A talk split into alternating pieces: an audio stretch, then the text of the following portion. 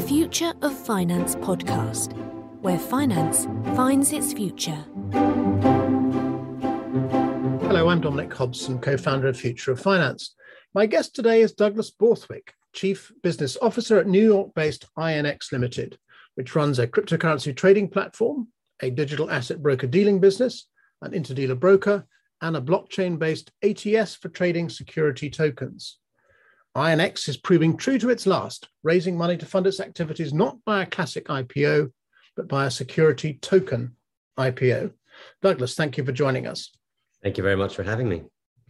Now, as I just said a minute ago, INX has raised $85 million, most of it via a full SEC registered security token offering on an Ethereum blockchain at 90 cents a token last summer, as opposed to going down the route which so many other businesses have done, Reg D or Reg S. What was the logic? What was the advantage of going for full registration? Well, we've been looking at security tokens for a number of years, and we realized that it was a very small market. Small market because only really accredited investors were trading in it or were involved in it. Maybe twenty thousand at that globally. And you know, Nike's never going to move on to the blockchain if it's only for accredited investors. And we wanted to look at the bigger picture, and we had to come up with a avenue towards making security tokens available to everybody to retail institutions, accredited investors globally.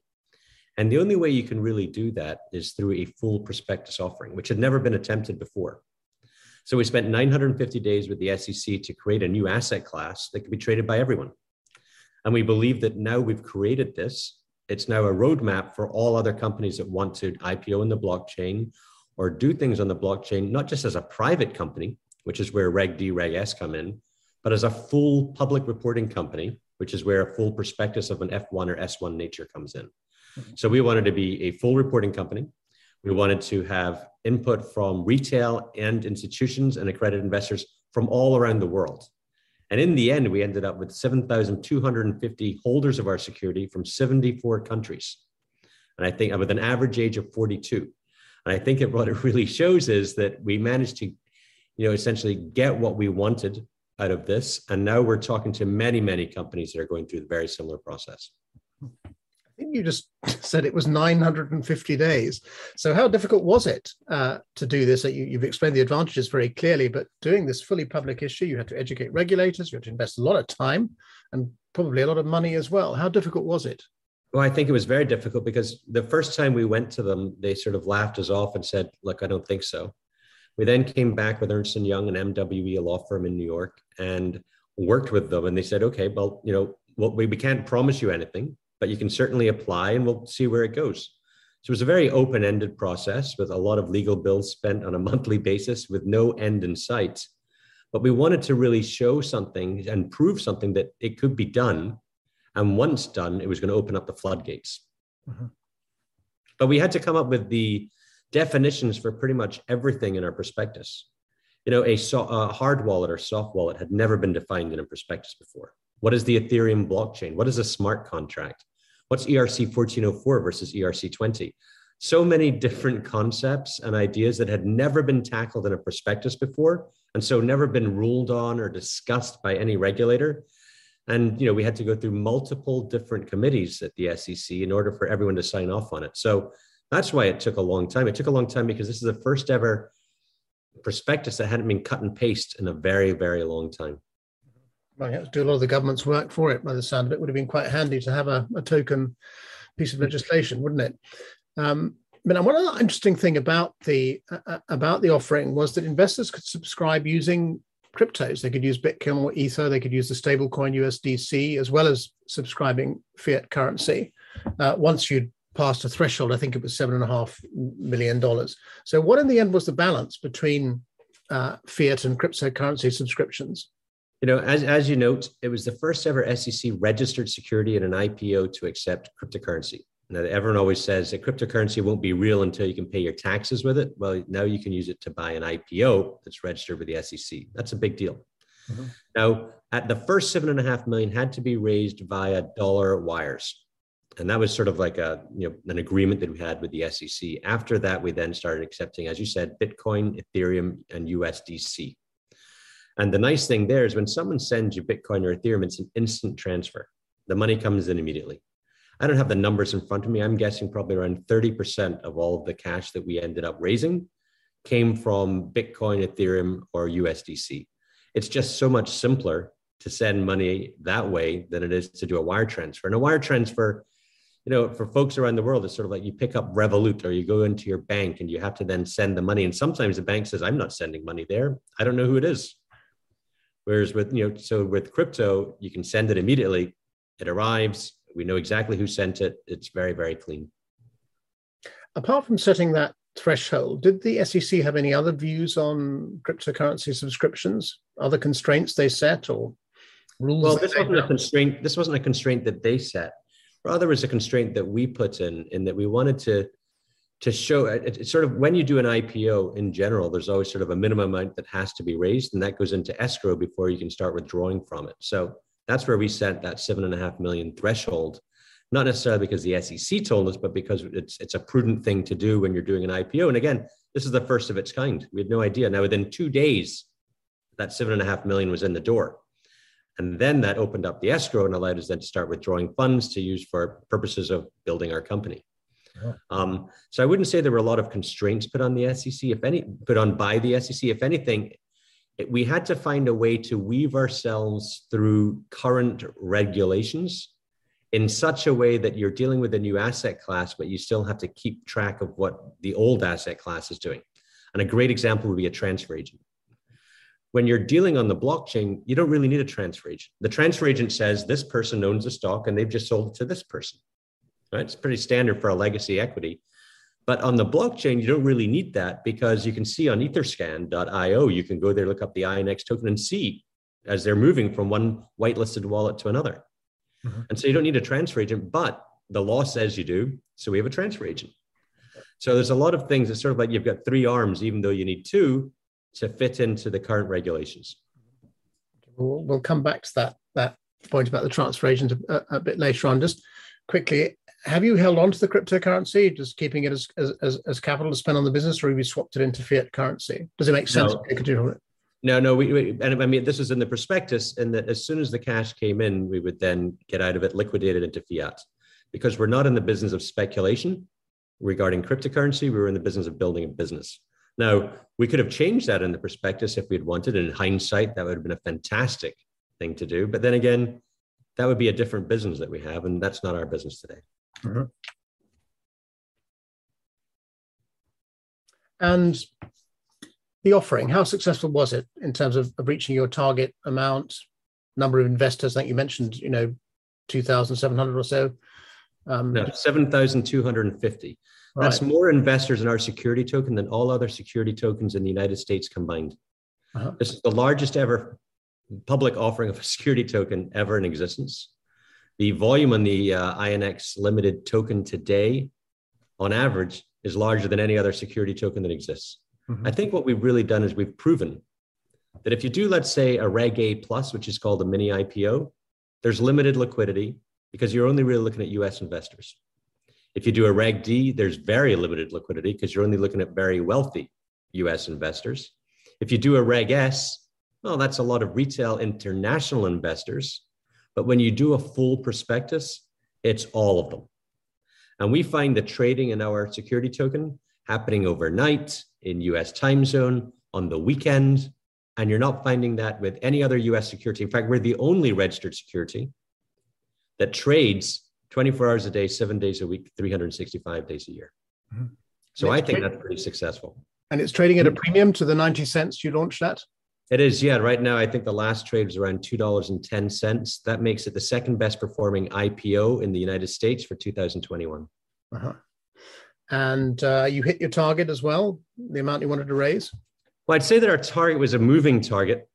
We went out there initially saying we had 130 million tokens to sell. As the token started selling, we decided that maybe we don't want to sell as many as as we'd like to. Um, and we then held it back because we realized after a while that perhaps the business was growing at a faster pace than the token was priced. And obviously, once you price an IPO at a certain price, it's got to stay there and it's got to be there. But as the as the IPO went on, and this was an ongoing IPO, we could have held it open for 365 days. We opened it up on August 20th, I think, of 2020, closed it in April of 2021. But over that time, the company was growing at such a pace that after a while, it sort of made sense that we were we felt like maybe we were perhaps giving away the token, and uh, sort of started moving away from it. So we set a date then to end the token offering and to pull the capital inside. But we were also doing other things on our capital stack. We were going through a reverse takeover of a company in in Canada um, that was also having a concurrent raise as well on the equity side of our business. And so, you know, we had a lot of money coming in and uh, decided that maybe it was time for us to close the offering. I think I'm right to say these token holders have rights or benefits, uh, both in terms of it being a security, but also in terms of it being a kind of utility token. So, what are they? What are they going to get in terms of income generation by the company, and what are they going to get these discounts which are offered for for trading on INX? How do they claim those discounts? What are the two benefits they get? Well, what I'll say is that when I talk about the token, there's nothing that I'm saying is financial advice. I'm not licensed in any way whatsoever. And please, whatever I say, do your own research. The INX token is not an equity token. It gives no equity rights whatsoever, and there are no voting rights. What the INX token does is it gives the rights to the token holder on a pro rata basis. 40% of our profits would be defined as net operating cash flow on an annual basis, a distribution. Let's say we make 100 million in profits. Let's say there's 40 million dollars of that would then go and be distributed to all the token holders. If there are 100 million token holders and 40 million of profits, then 40 cents would go to each token holder. Now that would go on ad infinitum forever. We can't print any more tokens. And hmm. so, just based on inflation or based upon our company growing, you would expect over time that amount that's going out to the token holders to increase if we're a profitable business and, and, and successful and in a very high growth environment. Then again, if we don't grow, nothing happens, then that wouldn't happen. Now, but of the money we raised, we raised about 85 million around there. 40 million was put into a cash fund. And that can't be touched by our company. But if we don't, you know, get the cryptocurrency tr- business trading or we don't do execute on what we're doing, or if we get bought over, that that 40 million dollars would get automatically returned back to the token holders. So they had a limited downside on the back of that. But they also, we also wanted to do something whereby the supply of the INX token in the market decreases over time. So we added this utility function. Now, you know the BNB token, that's the Binance token. The Binance token can be used on a daily basis to pay for the fees you have on their exchange. We thought that's a great idea, but kind of sounds like a security to us. And so what we decided was, well, let's do that as well. Let's use the INX token so you can use it whenever you pay your fees. Now, obviously, that's that's now become a little more complicated because the INX token is appreciated, and we understand now that people are probably not willing to use their token to pay for a fee because that's a tax event. Unlike with the BNB token, that's sort of a utility token. Um, the INX token is a security, and you wouldn't really sell Nike when it's in the money a lot. So, in order to pay, let's say, your for, your, for a pair of shoes, and so we've had a rethink of how exactly we'll use that utility side. So instead, we're giving everyone a huge trading fee discount on our platform. And we're looking into some very exciting things we'll be doing whereby the supply will decrease over time, but we haven't announced those yet. If I wanted to sell my token, where can I sell it? You would go to inx.co or securities.inx.co. And there we have our ATS.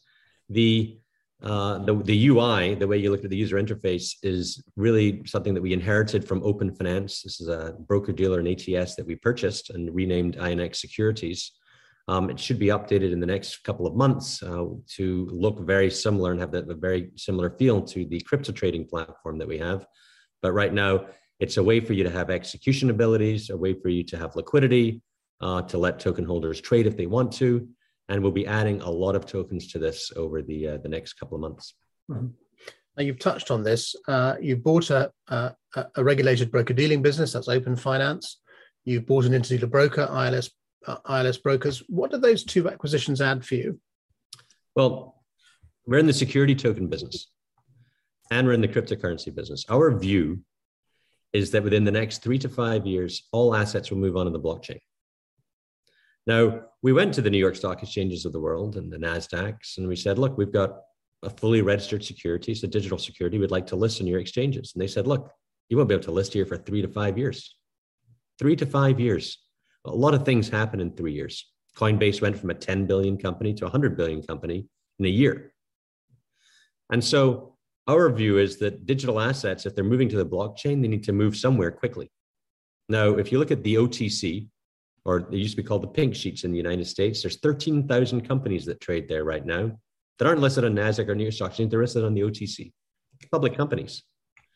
Now, the OTC is an ATS just like us, but the OTC is an ATS for legacy assets. Ours is an ATS, alternative trading system, for digital assets.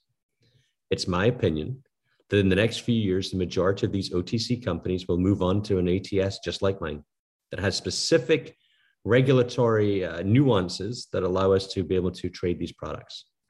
At the same time, we'll also have a number of NASDAQ companies move on to our ATS and trade there. And then perhaps we'll apply to be a, an SRO like a New York Stock Exchange or a NASDAQ. But our view is that New York Stock Exchange and NASDAQ will sort of fade into the background, as will a lot of legacy finance institutions. And they'll do so because blockchain just changes not just the game, it changes the whole board. Those 13,000 uh, pink sheets OTC issuers, which you've you've mentioned as being ripe for tokenization. Why exactly does tokenization appeal to them? Let me ask you a question. What's the CEO's job or the chairman of a public company's job? Is it to maximize the price of their security? I would say that's probably their number one, you know, that's probably in the, in the top three of the little list of this is what your job is. Mm-hmm. Now, the cost for a hedge fund these days to short a company in the OTC is de minimis. Doesn't cost that much. And so you find maybe three or 4,000 shares, I think, on the OTC that currently have over a 50% short against them. Mm-hmm. Yeah, the hedge fund special thing is let's go out there, we'll go long a NASDAQ short uh, stock and go short something that's trading on the OTC. Just makes cost effective sense. Once one of these companies goes digital, do you know what happens? Well, you can't borrow or rehypothecate a security token. And so the shorts get squeezed out. If you've got a 50% or 80% short against your company, and then that is disappears, what do you think happens to the price of the stock? This isn't financial advice, but I'm guessing that when shorts are squeezed out of something, the price probably rallies. So, what's the selling point? The selling point is are you a little annoyed by the yoke around your neck, the weight of short sellers that are pushing down your stock on a daily, weekly, monthly basis. Are you? Okay, great. Then maybe you should go digital. The next question I'll have is yeah, but what about liquidity? And then I'll say, well, what's the liquidity you have right now where you are? Because where you are right now reminds me of the Kanye West song where you've got a barrel and crabs trying to climb out of it. And the crabs always try to climb out of it to get onto NASDAQ or the New York Stock Exchange, and they never do. And so, if you want to really have a chance to climb out of that barrel, maybe you need to move on to a different ATS. Can I ask you a stupid question? Are you confident that over time that inability to short tokens will persist? Well, I am when you do it on our platform, because our platform, you do something called self custody. You don't actually custody it on our exchange. We don't offer that at all because our view is that in the next five years, everything's going to move on to a self custodian model. Now, what does that mean? Now, for you and I, that sounds strange, right? I keep my money at Fidelity or Morgan Stanley. They look after my, my investments. But for the younger generation, they keep everything in their phone. They keep their NFTs on a MetaMask wallet on their phone. They keep their crypto in a wallet on their phone. So why wouldn't they keep their securities on a phone? And if I can build a security that's unstealable, then why would I care about a custodian? I think what we find today in the media is, or, in this space, is everyone says, well, let's make the blockchain space very much like the legacy space. So we need custodians, we need this, we need that. But if I create a smart contract that makes it such that you can't steal a token or you can't steal a security, then why do you need a custodian? You could store it on your phone and have the same security that you could otherwise. And it's sort of like the way I describe it is you can build a really strong chicken coop, but if you build a chicken that can't be stolen, who cares about the coop? Mm-hmm. And I think that as we get into security tokens and as we look at smart contracts, more and more we're finding ways where we can make the security itself unsteal, unstealable. And that's because we use things like whitelisting of wallets. So if you think about, let's say, the ERC 1404 token, right now, if you were to lose your wallet that has Bitcoin on it, you've lost your Bitcoin forever. You lose your seed phrases, you've lost your Bitcoin forever. If you lost that wallet and an ERC 1404 token was on it, I could revoke the tokens from that wallet and reissue them somewhere else. You haven't lost them. Now, let's say someone was to hack that wallet. They could take your Ethereum, they could take your Bitcoin, but the ERC 1404 token, which is what the INX token's on, would look up to the blockchain and say, hold on, the wallet you're sending me to, is that whitelisted? And if it's not whitelisted, it will refuse to move. If it is whitelisted, it'll move into that next wallet. But if it then, in that case, if it's a whitelisted wallet, I know your name, your address, I have your passport number, I've got your utility bill. And so when law enforcement comes knocking, they're going to come right after you.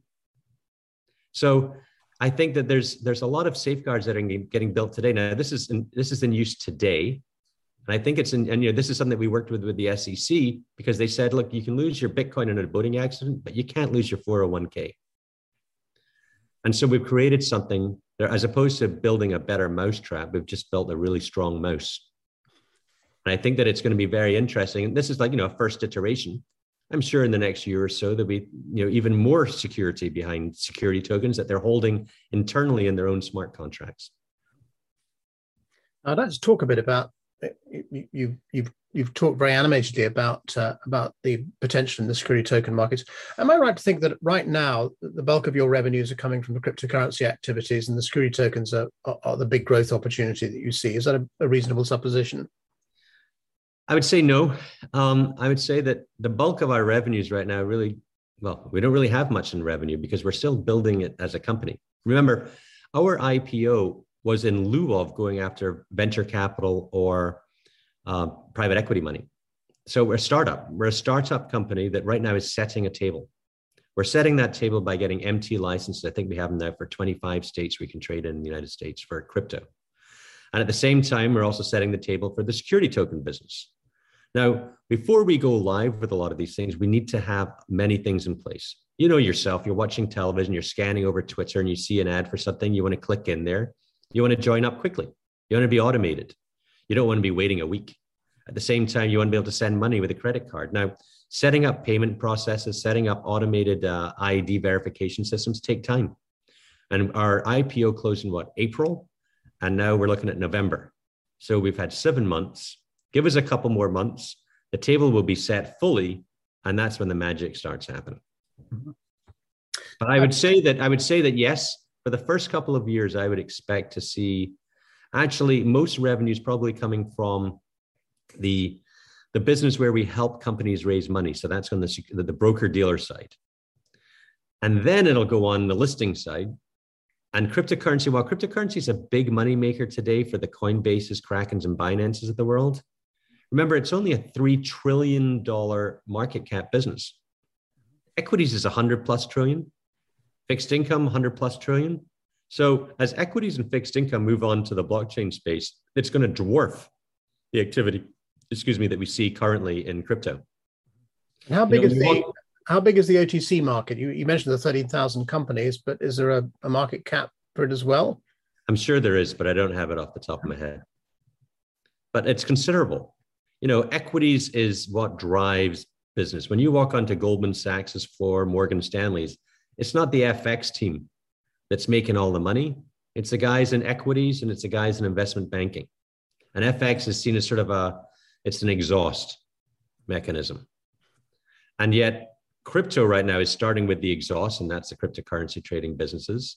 And soon it's going to go into the juggernaut or the engine, and that's going to be equities and fixed income. Mm-hmm. And so, when you start tackling this 13,000 company OTC market, how difficult is it going to be to tokenize these OTC stocks? Once you've, you've done it once, you have a process and you can simply repeat that process, or is every one of these going to be sui generis and completely starting from scratch? I've built a factory that essentially a company will come in, they'll do a corporate vote. That vote will then go to their lawyers. Their lawyers will then do a filing. That filing will then do a swap equity for tokens and then it'll be listed on there'll be a KYC AML for every single holder, and then it'll be listed on our platform. It's uh, pretty seamless. It's very much a cut and paste uh, business, and it's one that we've uh, thoroughly vetted. So I think it could be rapid, fast, quick. I'm building this not on a bespoke basis, but literally it's a factory. And are they impressed that you've done a security token issue yourselves? You kind of put your money where your mouth is, if you like. Well, we've done the issue ourselves, but that was you know a primary offering, as opposed to here we're taking companies that are already public, and we'll be making them digital as opposed to legacy.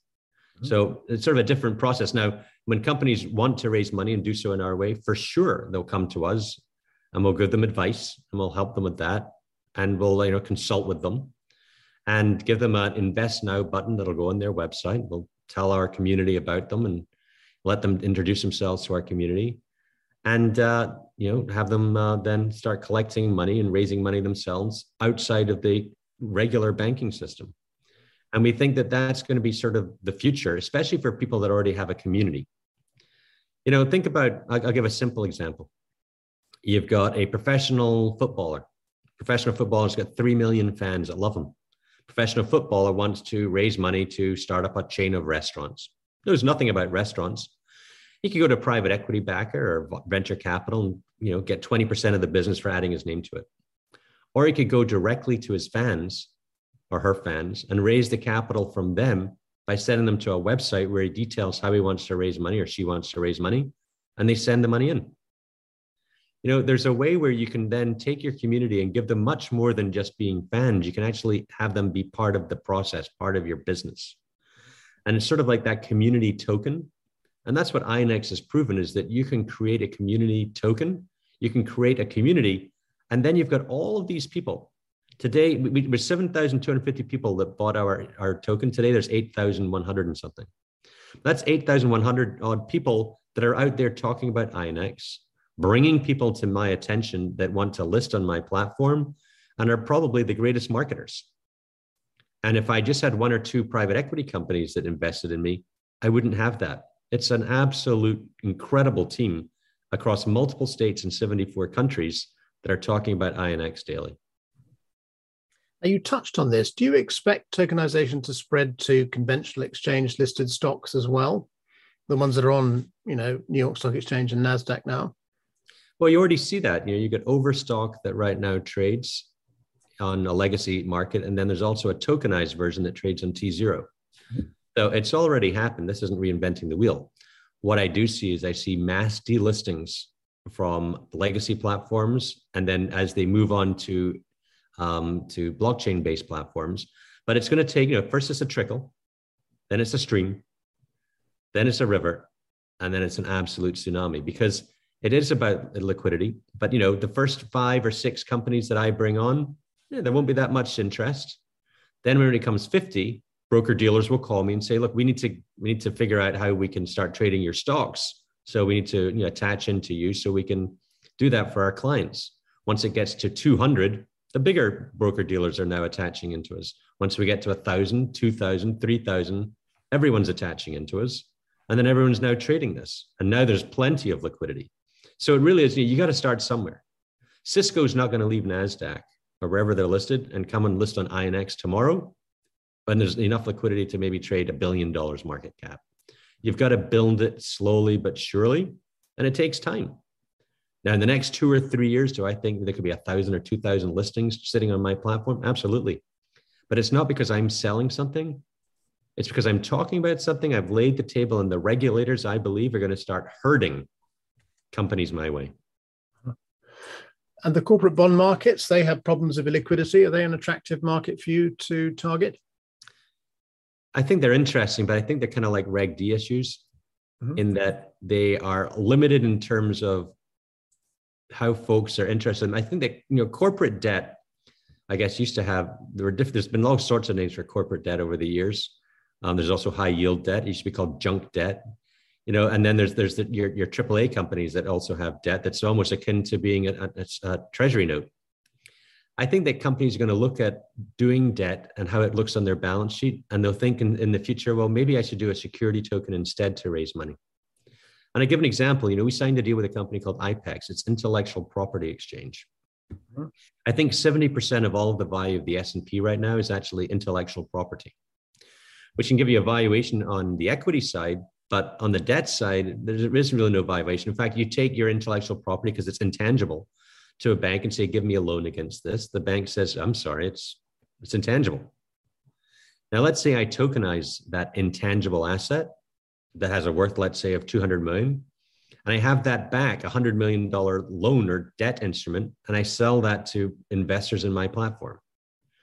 Well, there I may have Japanese investors that say, I want to buy this, but it's offering 5% a year. This is great. And it's backed by, let's say, Xerox's IP. This is fantastic. Sounds like I've just found a new avenue. And at the same time, there's a possibility that maybe Xerox, by doing this, doesn't have to list this as debt on their balance sheet. Because what they're doing is they're doing essentially a collateralized debt obligation to these investors. So there's there's there's there are lots of things that we're we're looking into right now, but I think that in the future, the way that you look at a capital stack is going to be very very different. I mean, just look at my balance sheet. Sure, I've got equity that's private right now, will be public quite soon, but I also have a security token that is not seen as debt on my, down, my balance sheet. It's an obligation.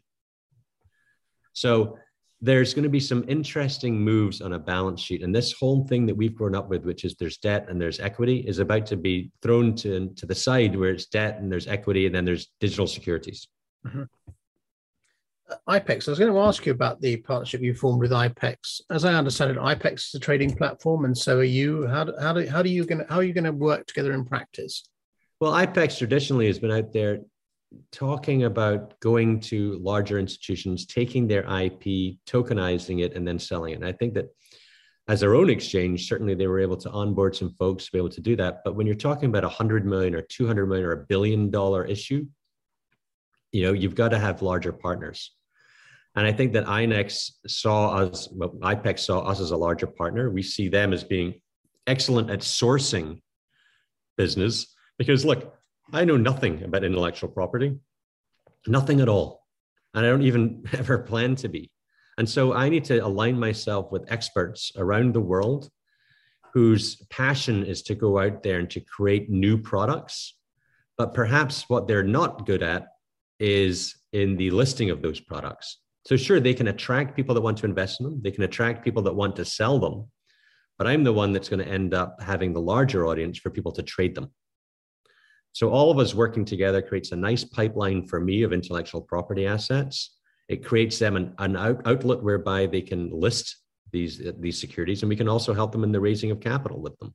So it becomes a very symbiotic relationship. And I've done the same sort of thing with real estate as well, where I've got companies out there that, and I must have 10 to 15 real estate projects that come to me a week that want to list in our platform, but they all want to know how do we structure this? And I'm not in the business of structuring real estate transactions. So I pass that to another company that then puts that together for them. That's something you know, I, I can either build myself an investment banking unit. Yeah. And it's very expensive. Investment bankers aren't cheap. Or I can outsource a lot of this business to other folks who's that's that's their specialty. And yeah. I think that you're going to find that like that again, this is back to the, the traditional model is let's hire a thousand investment bankers, have 20 in each of these different asset uh, areas, and have them span out and start calling CEOs. My view is, well, let me deal with maybe five or six boutiques that all have these connections already and have them do the advisory work, have them work on it, and then have me help them with the raise and then with the listing. Mm-hmm. Structuring is the one thing which is often forgotten uh, by tokenization enthusiasts. Are you seeing the um, the classic investment banks taking an interest in structuring these issues, or is it being reserved for these specialist firms you've just referred to? I think that investment banks have an interest in anything that they see can they can make money with. Mm-hmm. I think that they can see that asset that that security tokens are going to be the future. They're trying to figure out how they can make it their future. They're also looking at lots of different blockchains. So I have lots of blockchains thrown at me from investment banks. What do you think of this blockchain or that blockchain? I think I guess a lot of them are thinking about having their own blockchain. Um, because there's one thing to create a security token, but then you have to decide what rails. You know, think of a security token as a train. You then have to decide what rails to run that train on. And uh, you can run it on some rails that may be very, very cheap, but there's absolutely no asset trading platform that is integrated with that with those rails. So you know, people have to think about that. I think that we're not at the point yet where the traditional banker at Lazard that's going in to talk to their Fortune 100 company about you know how to raise money has any clue yet about what a security token is. But the guy that was in the IT department that now is head of the digital blockchain uh, business for the company has a clue, but still isn't being invited into these meetings. And so we're a little bit away so far. What I will say is that they'll certainly take notice over the next six months based on some of the things that we're going to be doing. Now, last year, I think Bank of America had 42 IPOs and raised a lot of money for folks. I would like to be able to say that next year, maybe I'll have just as many. And that's going to sort of make people wake up and say, hold on, this guy, and it's like in that movie, There Will Be Blood, where you say, I drink your milkshake, I drink it up. That reminds me very much of what's going to happen in that the, the legacy financial system does work very, very slowly. And our system, our financial system is working very, very quickly. Um, and so there is a possibility that very, very quickly I could end up doing a lot of IPOs. I could end up doing a lot of listing of companies. And it's sort of before they've even figured out that I'm drinking their milkshake. Let's ask ourselves where those 42 plus uh, issuers are going to come from. You were you were bearish a minute ago about about corporate debt. Um, you mentioned real estate. Uh, what about privately managed assets, privately managed equity, private equity, if you like, privately placed debt, collectibles, commodities, fine art? But my pièce de résistance would be would be mutual funds or, or ETFs. Are you looking at all these asset classes? I am absolutely, and I'd love to discuss them, but I can't. So yeah, we, we're we're talking to ESG uh, folks. Um, we're talking to you know we'd like to be able to tokenize things like wind power, solar power, uh, carbon credits. There's a lot of things in that space that I think are going to be very very exciting. I know in Europe, you know, carbon credits are huge, and they're about to become so in the United States. I think that's very exciting stuff. I think when it comes to collectibles, you know, we're working with a company called Entoro, where we were the first place to actually list security, security NFTs. So NFTs listed as securities. One of the biggest things you find in NFT right now is everyone loves to talk about it. But when a $50 million piece of art sells between two anonymous wallets um, and the government doesn't know who they were, that's a problem. And it's going to end up being a huge stain when it comes down to money laundering. And so I think that over a certain price, NFTs will start trading over securities platforms like ourselves because there we've got the the AML, we've got the KYC. It's there, there's going to be a change in that business, and we're preparing for it. I think that NFTs today you think of as being, you know, a silly digital photograph of something or, or digital uh, picture. I think that in the future we'll all have NFTs. You'll have your vaccination certificate will be an NFT, your driver's license an NFT, your diploma from college an NFT, your passport an NFT, and you'll hold it in your wallet on your phone. So NFTs, I think we're in the early stage, which is the kind of like the ICO phase, which is there's all this excitement and craziness. And then regulation comes in and settles things down. And then it starts trading in a regulated manner. And so I think that that's going to happen there. Mm-hmm. With commodities, for sure, I see commodities moving on to the blockchain. I'm talking to some companies that have incredible ideas that, that have a commodity component, but also an ESG component. And I'll give an example. There's gold under the ground right now in beautiful you know, nature. Now, traditionally, what would happen is people go in there, they dig up nature, they take the gold out so they can then put it underground somewhere else in a vault. Well, what if you could tokenize that pristine nature backed by the gold that's underneath it? Sell that to folks that want to keep that natural preserve in place. That's pretty interesting. And, I, and there's folks that are working on things like that. And I think that's going to be an absolute killer because there's lots of West Coast folks that want to invest in things that help the world and help nature. I think we all do. And here's something that you can do where you still own the gold, it just it hasn't been mined. And uh, so, you know, there's exciting things that can come with tokenization that today are figments of imagination.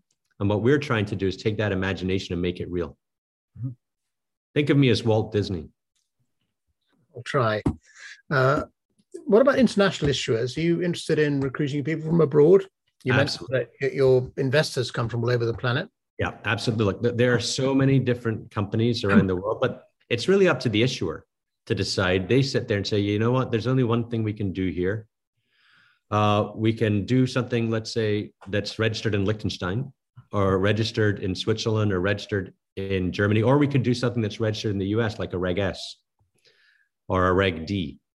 Um, and we're finding a lot of companies that have traditionally gone that Liechtenstein route or Switzerland route now coming to us and saying we'd like to list in the US. And I say, well, you know, I can't take, I can't list you if you're listed, if you're registered or you're, the laws you're following are Liechtenstein, only if you register this in some way as an exempt security in the United States. So we're working with a lot of issuers like that. But I also have, you know, there's a lot of companies around the world that understand that that the true market for securities these days is still the United States. And so they're coming up with some really interesting ideas to be able to list here. You know, I mean, there's there's crazy sort of tax considerations too, in that there's some com- com- uh, folks in some countries that pay a lot less tax on a security than they do, let's say, on crypto. So if you can do a security backed by crypto, they'll buy it because it's got a great tax advantage. There's other folks that are banned from buying crypto, but they're allowed to buy securities in some countries. We can offer a security that has crypto attached to it in some way. They're allowed to buy it the law hasn't changed for them. So there's lots of threading the needle around the world for issuers and for investors hmm. that we continue just to find out about, you know, on a weekly basis. And it goes without saying that these uh, issuers have to come from non-blacklisted jurisdictions, uh, and I guess the same applies to to investors. Can we talk a bit about the investors now? Uh, uh we, we, we've touched on wallets more than once uh, in this conversation, but my understanding is you don't INX doesn't offer a digital wallet of its own. It's directing investors to uh, a bunch of specialist wallets like MetaMask and Hex and, and others. Now, well, you can hold you can hold an INX token or an ERC 1404 on any wallet you want, as right. long as it can hold an ERC 20 token. Mm-hmm. That's all. As long as it can hold a token. Okay. Um, and so you know we're agnostic. We couldn't care. But if you're going to trade in our platform today, you have to do so by transferring it to a MetaMask wallet, which then syncs to our platform, and then the trades are performed. So that's the only requirement we have, but you can hold it and store it on any wallet you want. I was going to ask a boring regulatory question. Is it is it the the wallet providers who are doing the KYC, AML, CFT sanction screening checks, or do you do them as well? well they may they, they may do, but when anyone interacts with our platform or whitelists a wallet, they go through AML KYC. Uh-huh. So you don't rely on you don't rely on the wallet providers to do that work. You do it yourselves. No, no, no. I, I don't believe that's even legal. Uh-huh. The regulators provide such that if someone walks into my door, I've done KYC AML with them. Now, it'd be different if someone KYC AML with a wallet, and then the wallet was my counterparty. Then I would do KYC AML on the wallet. But uh-huh. it doesn't work like that. Wallets don't act as counterparties; individuals do. Uh-huh. I think I'm right to say you have banned the use of wallets which are held at cryptocurrency exchanges. Is that right? Well, if you were to send an ERC 1404 token to your Coinbase Ethereum wallet, it would be lost forever. So we'd have to revoke it and then reissue it to a different wallet. So that warning really came out from us saying, listen, you can't whitelist a wallet at a another institution because they're not ready to accept ERC 20 or ERC 1404 tokens. And we'll just have to revoke it and reissue it again. So forget about it. Uh-huh. So it's a technical obstacle. There's a technical obstacle there too. Now, but also when we receive funds to our company, we like to receive them from your MetaMask wallet because we want the money to come in from a wallet that we know is yours. Uh-huh. Otherwise, you could open up an account today and then have your North Korean friend send the money in, and I wouldn't know and I need to make sure that it's your money that's coming in. Mm-hmm. Now, as we discussed earlier, investors were able to buy your token uh, using cryptocurrency. Now, is this always a uh, a judgment made by the issuer whether that's a good idea or a bad idea? Do you have a lot of investors queuing up who've got wallets stuffed with Bitcoin and Ether who'd like to use them to subscribe to token issues, or is that just the issuer decides and if it's possible people have that option? I would say there are millions of people out there that bought Bitcoin at prices that you and I would scoff at, uh, that now have a tremendous amount of capital. And they're looking for ways to diversify that capital. And to them, diversifying into a security token offering, which is different from an ICO in that it's got the SEC sort of like registration. If you do something wrong with the security token offering, guess what? You go to jail. Um, so there's consequences. So it seems like it's a little bit better of an alternative than just throwing darts at a board. And these guys, I think, want to invest in quality project, you know, projects and uh, and ideas. Mm-hmm. And so there's a tremendous market out there of folks that have crypto that want to invest it. Now, certainly it's an issuer's, I, it's up to the issuer, but even, even on a processing basis, when someone sends a wire, let's say from Revolut, well, the name isn't on it when it arrives in from Revolut to your bank. And so the issuer has to look at their bank account and try to guess whose money that is that came in on that wire transfer so they can then assign tokens. I mean, that's very inefficient and it takes five days. When someone sends Bitcoin, you know immediately who it was that sent that to you and you can immediately send out the tokens. So it's again, it's a matter of do you want to go with the efficiency, which is where USDC, Bitcoin, and Ethereum come in, or do you want to go with sort of legacy, which just creates more long uh, issue, long-term issues, and well, frankly, it's just a pain. The issuers want cryptocurrency. I think issuers want capital coming from wherever they can, but given that the issuer can take Bitcoin or Ethereum and then immediately transfer it and make it into dollars, means that they're agnostic. Mm-hmm. They want to take in capital anywhere they can. Let's say, let's say, forget about issuers. Let's say you're a charity. And you're a charity that only takes in money, uh, uh, wire transfers. You probably don't get that much business. Then you say, you know what, we'll add credit cards. You get a little bit more money coming in. Then you add Bitcoin, Ethereum, USDC, and you get more. The more different payment options you add as an issuer, obviously, the more pathways to, to having investment you open up. Mm-hmm. Now, back, back to the, the investors.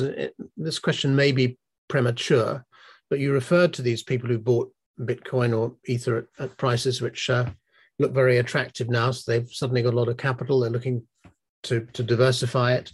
Is that is the investor base you expect to develop going to be primarily institutional, or is it going to be primarily those retail style investors who happen to have got in early on on cryptocurrencies, or is it a mixture of both? Well, it's, a mixture. I mean, if like uh, the average age at our IPO was 42 years old. It's a lot older skew than I thought it would be.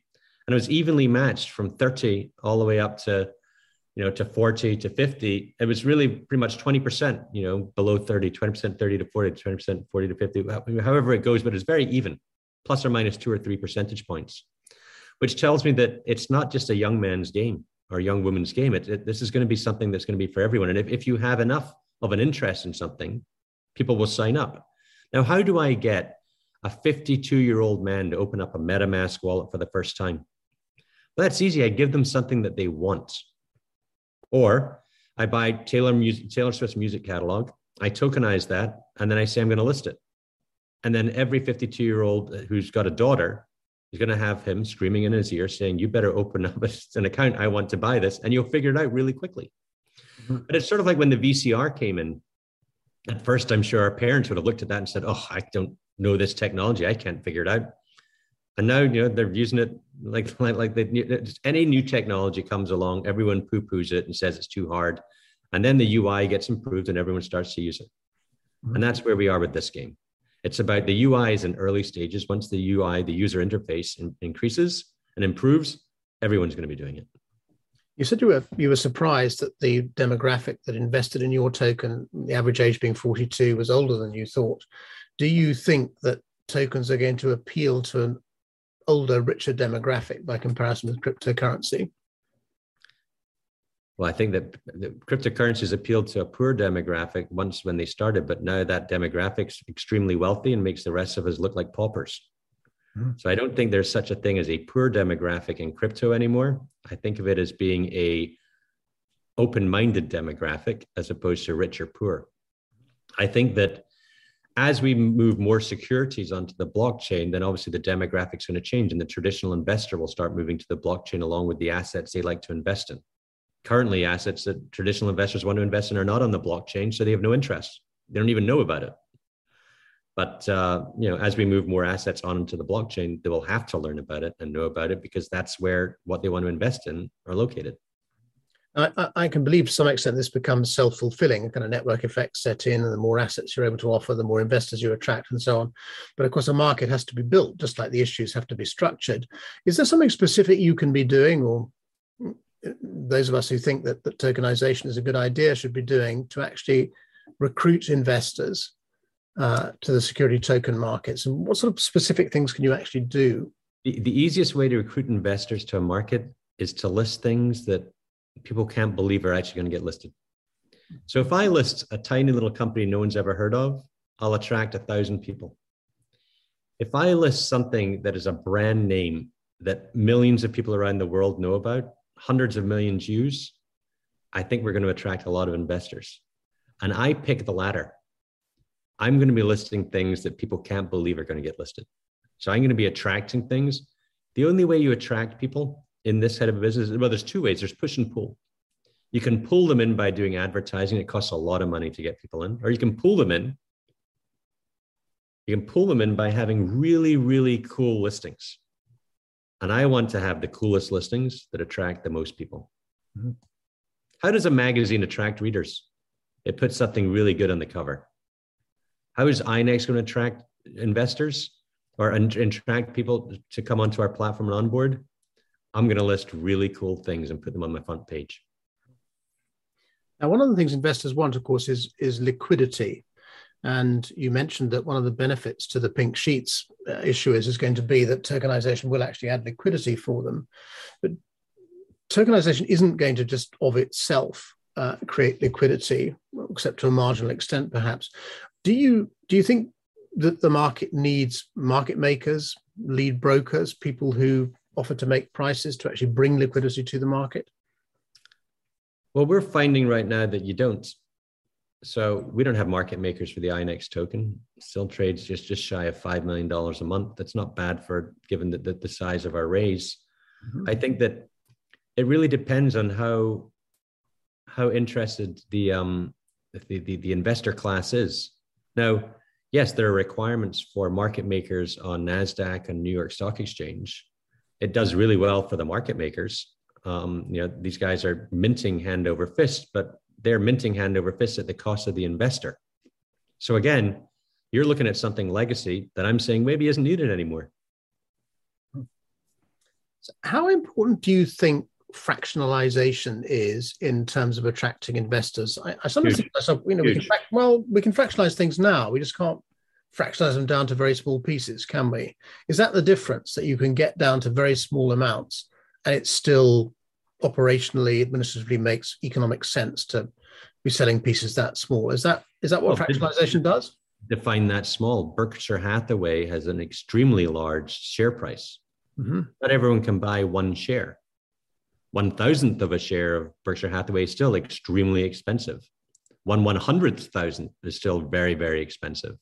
So yeah, you're, you're right in that if you've got a $3 share, having fractional ownership of that, is that really a big deal? Probably not. But there's a lot of shares that aren't priced at $3 that trade in the market. But not just that. Let's say you're international. Let's say you're in India. Maybe India, you make $15 a year. I'm sorry, a month or a week. Well, you can't afford to buy one US share, but you could afford to buy a fraction of that. So by adding adding fractionalization, you really are democratizing the ability for people around the world to be able to invest in things that otherwise they couldn't. When you throw that into 24 hours a day, seven days a week, 365 days a year, you're just adding more and more time to people and, and allowing them the ability to be able to trade. Mm-hmm. The technology matters, doesn't it, in, in terms of making that economic to sell small fractions of a an asset to, in your example, the worker in India. Because if there are the reason people have these thresholds is because economically up to now hasn't made sense to the reason that Berkshire Hathaway trades at a gazillion dollars is not because of an economic view. It's because they just want to have institutional investors rather than retail. Mm-hmm. And that's the real reason why we don't have fractionalization, but also because the technology can't handle it. Maybe it can handle four decimal places, but not 18, as most crypto uh, places do. In fact, the INX token is 18 decimal places. Yeah. It's sort of like the Y2K problem. You know, we're dealing with financial markets that were built back 100 odd years ago that can't handle the way things are moving today. And uh, you know, it's just you know, we get used to something and we say, oh, this is how it should be without understanding that maybe things could be different. Now, your own um, uh, security token IPOs attracted international investors. Going forward, this is going to be a big part of huge. You'll be looking to do for all issuers, right? Absolutely, I think it's huge. You know, international investors add so much to any company. If you want to be global, you've got to have international investors. You know, I, there's Telegram channels devoted to my company, pretty much in every continent, and folks talking about us in every continent, and folks talking about us in every state again, this is a huge marketing coup for us because it really helps us get our word out all around the world. Mm-hmm. And I think that it's very, very important. Now, if you're raising money locally and you're doing a Reg CF, a, you know, a, a crowd fund, being international doesn't mean anything. But if you're doing a company, then you want to have your name out there and name global, then absolutely the international investor is very, very important. I'd like to talk a bit um, finally just about the about the infrastructure of uh, of the market, if you like. You mentioned earlier that you're looking to work with specialists in different fields. For example, in structuring issues, you want you don't want to set up an investment banking function of your own.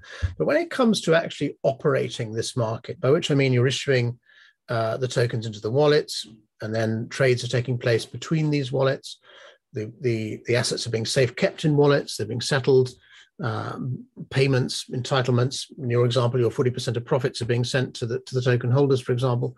Are you are you doing all those functions yourselves at INX? Yes.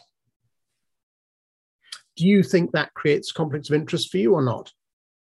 Where's the conflict of interest in printing a token and delivering it? Well, people might say a conflict of interest, I suppose, between they'd like the custody to be independent, for example, Custody is independent. We don't, do any, we don't do any custody of anyone's. Uh, again, it's self custody. You custody it yourself in your own wallet. So we don't do custody. You can pick whichever custodian you want to. Okay, so you. When it comes down to the minting of wallet, which is really something that's that's uh, it's it, it's a commodity in essence, and that anyone could do it, but we do it in a regulated way. That's probably important to people if they want to do a, an asset in the United States we print it, and then we do the delivery of the token into a wallet, which is really a, a keystroke. So there's mm-hmm. nothing there that sort of is we could we think we could do it at a better price somewhere else. I think that you're going to say, well, actually, that's not the case. That's like asking Morgan Stanley why they use FedEx to send a package. Well, they do it because it's the most efficient way. Mm-hmm. Our view is that we want to do nose to tail for an for an issuer, so they don't have to deal with five different people. And given that it's all technology these days, it would be absolutely silly to go out there and have one guy do one thing, another guy do another, when you could just press the button on one system and it does it all. Who does the asset servicing? You do that, by which I mean the payment of the income, for example. Any payment, let's say there was a dividend that was going to be sent out, would be sent out by the transfer agent. Uh-huh. Which you have to have because that's what the law says. That's correct. I have to have INX needs to have a transfer agent. That's what the uh-huh. law says. Uh-huh. And to be clear, what you mean by transfer agent here, the, the, the, the, organization which maintains the register of, of who owns the tokens, which in this case, which in the normal security markets would be DTCC, right? That's correct. But in, well, DTCC is one of them. Mm-hmm.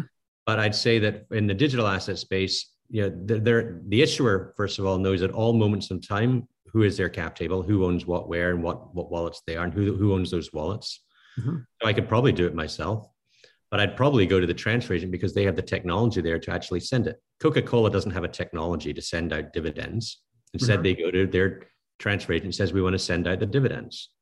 Same as us, except when the transfer agent sends out dividends in legacy space, they go to the commercial bank and say we'd like to deliver this to this person's wallet. With us, the transfer agent sends it directly into someone's wallet. There's no commercial bank involved. Mm-hmm. Isn't part of the attraction of the future here for the likes of Coca Cola that they would actually be able to see their shareholders, if you like, in real time directly? They could communicate with them directly, they could send them money entitlements directly. Isn't that part of where we're going? For, for sure, we're going there. But also, where we're going is how many companies have a hedge fund sneak up on them or a real money fund sneak up on them and buy 5% of their stock? And they don't know about it until a month later when it's uh, self reported. Mm-hmm.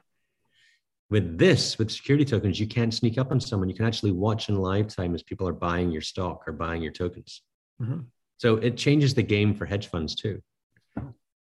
What happens to to the central securities depository like DTCC in this fully evolved security token market? Sounds to me like the things they do, the the issuance, the registration, the settlement, are kind of redundant that in the way that they do them going forward. Is that is what that happened? What happened to blacksmiths when Henry Ford came along? Mm-hmm. Who cares? Okay. Who cares? You know, people people said like when you have a new technology that comes along that replaces the old technology, you know, they didn't turn into Henry Ford and say, "Are you going to buy all the blacksmiths now as a hedge?" No, he just builds his car and moves on, and the blacksmiths start selling tires. Mm-hmm.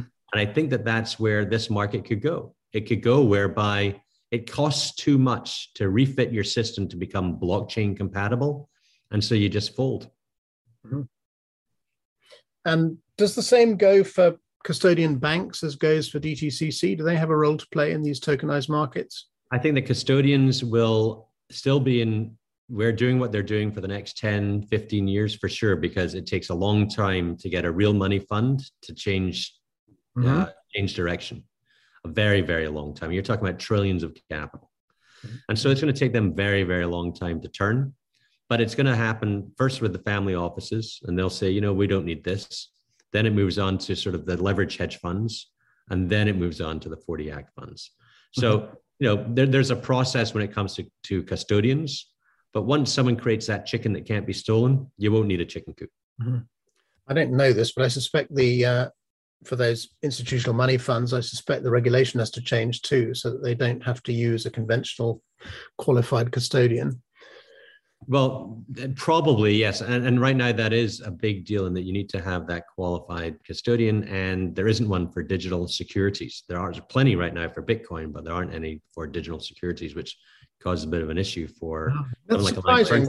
I, am surprised that the, the, the traditional global custodians haven't been more aggressive in wanting to get into custody. Well, there's, there's only one security token that's a registered security. That's ours.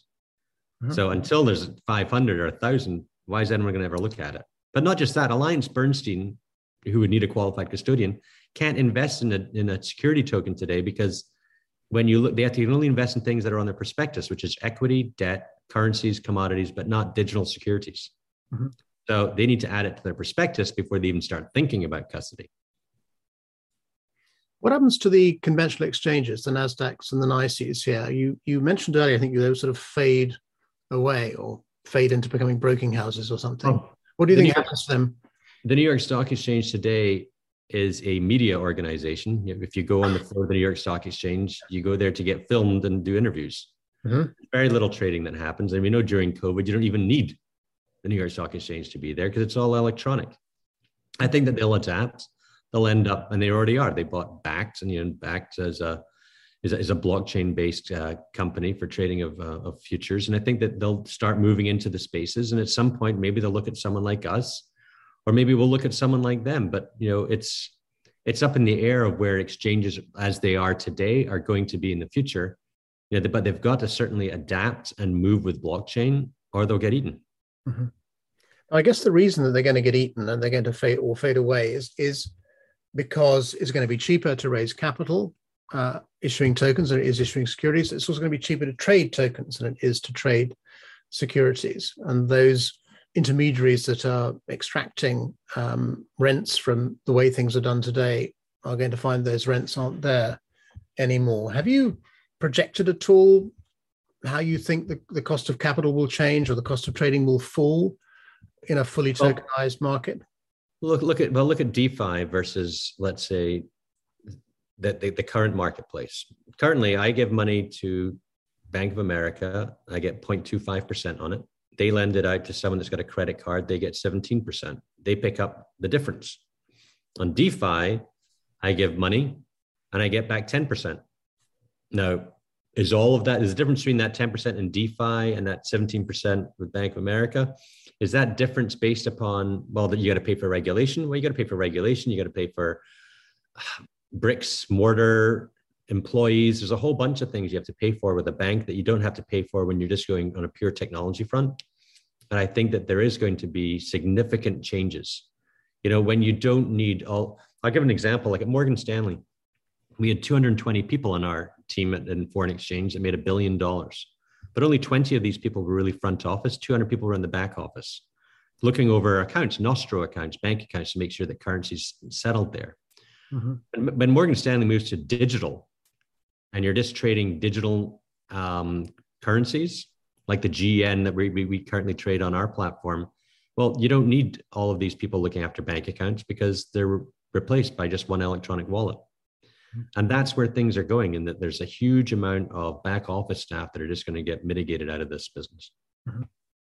And how are you going to get paid? Are you taking transaction fees, issuance fees? What's the what's the commercial model for INX? Yeah, every time someone does a transaction, we take a fee.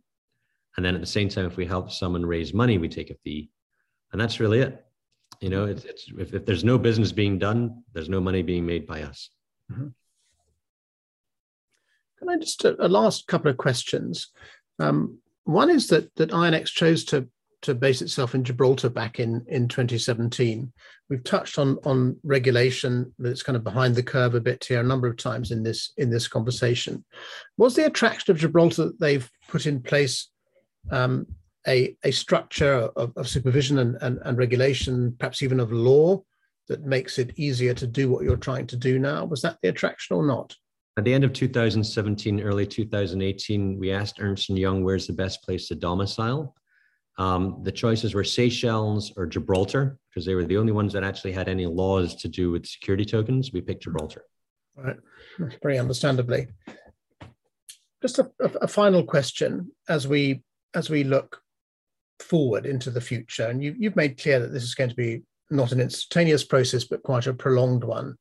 So, are the public and the private securities markets as we know them today, are they going to migrate in total to a tokenized future? Over whatever timescale that takes is that the future towards which we are going? Are the arguments so strong that the traditional securities markets if you like are going to disappear and they're going to be replaced at some point by tokenized markets? Is that your the public market absolutely 100% will move on to the digital sphere to the to the blockchain private markets you know private markets have been in the the private space for a very, very long time. It's not in everyone's interest to be listed on, on, a, on the blockchain.